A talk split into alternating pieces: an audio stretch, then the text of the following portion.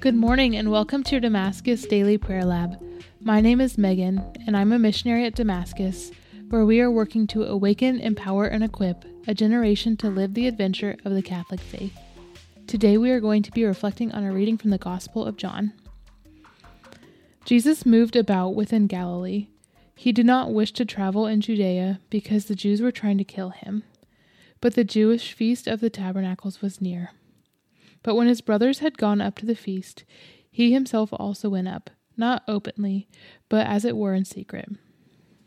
Some of the inhabitants of Jerusalem said, Is he not the one they are trying to kill? And look, he is speaking openly, and they said nothing to him. Could the authorities have realized that he is the Christ?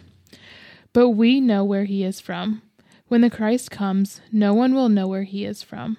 So Jesus cried out in the temple area as he was teaching and said, you know me, and also know where I am from. Yet I did not come on my own, but the one who sent me, whom you do not know, is true.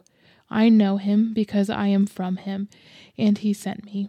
So they tried to arrest him, but no one laid a hand upon him because his hour had not yet come.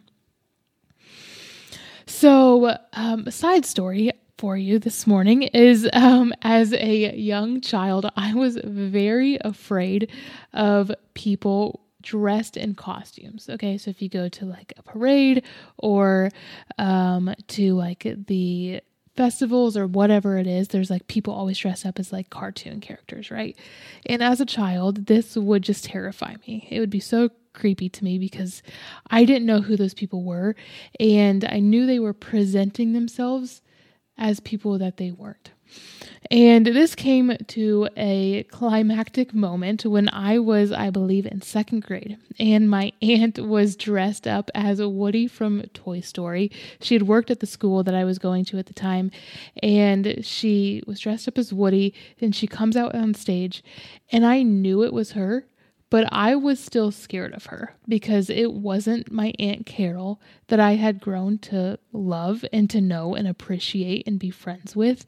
And so my little second grade self was so terrified that I just sobbed so much I had to be removed from the school function that day just because I was so terrified.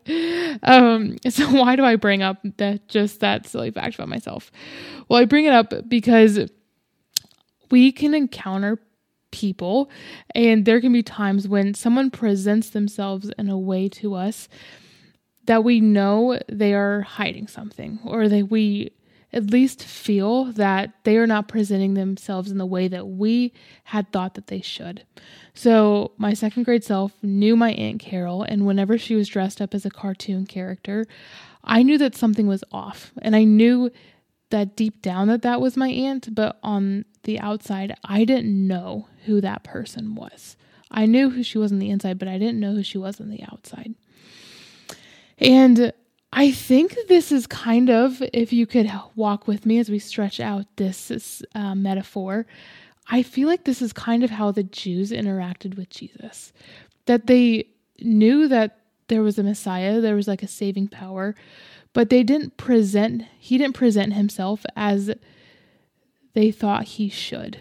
They did he didn't present himself as a savior or as um, like a savior of the whole Israelite community, right? As like a king. He didn't present himself as a political figure, and instead he was very humble and very one with the people and lived in the mess and the brokenness of their lives.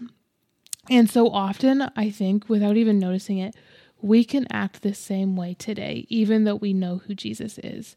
One of my favorite songs has this quote um, called Heretic, and in the song it says, um, If Jesus were to come into our home and make his glory known, would our tears soak his feet or would we crucify him? And I think we want to jump on board and be like, we would, our tears would soak his feet, we would love him, we would worship him. But if we're honest with ourselves, I think there's a part of us that would crucify him. That whenever Jesus presents himself in a way that we are not comfortable with, in a way that we don't expect, that there's a part of our hearts that would want to crucify Jesus. And as we enter into Lent, right, we are told to prepare our hearts to pray and to fast and to give alms. And in that process, hopefully, those parts of our hearts that would crucify Jesus instead of soak his feet with tears hopefully those areas are being revealed.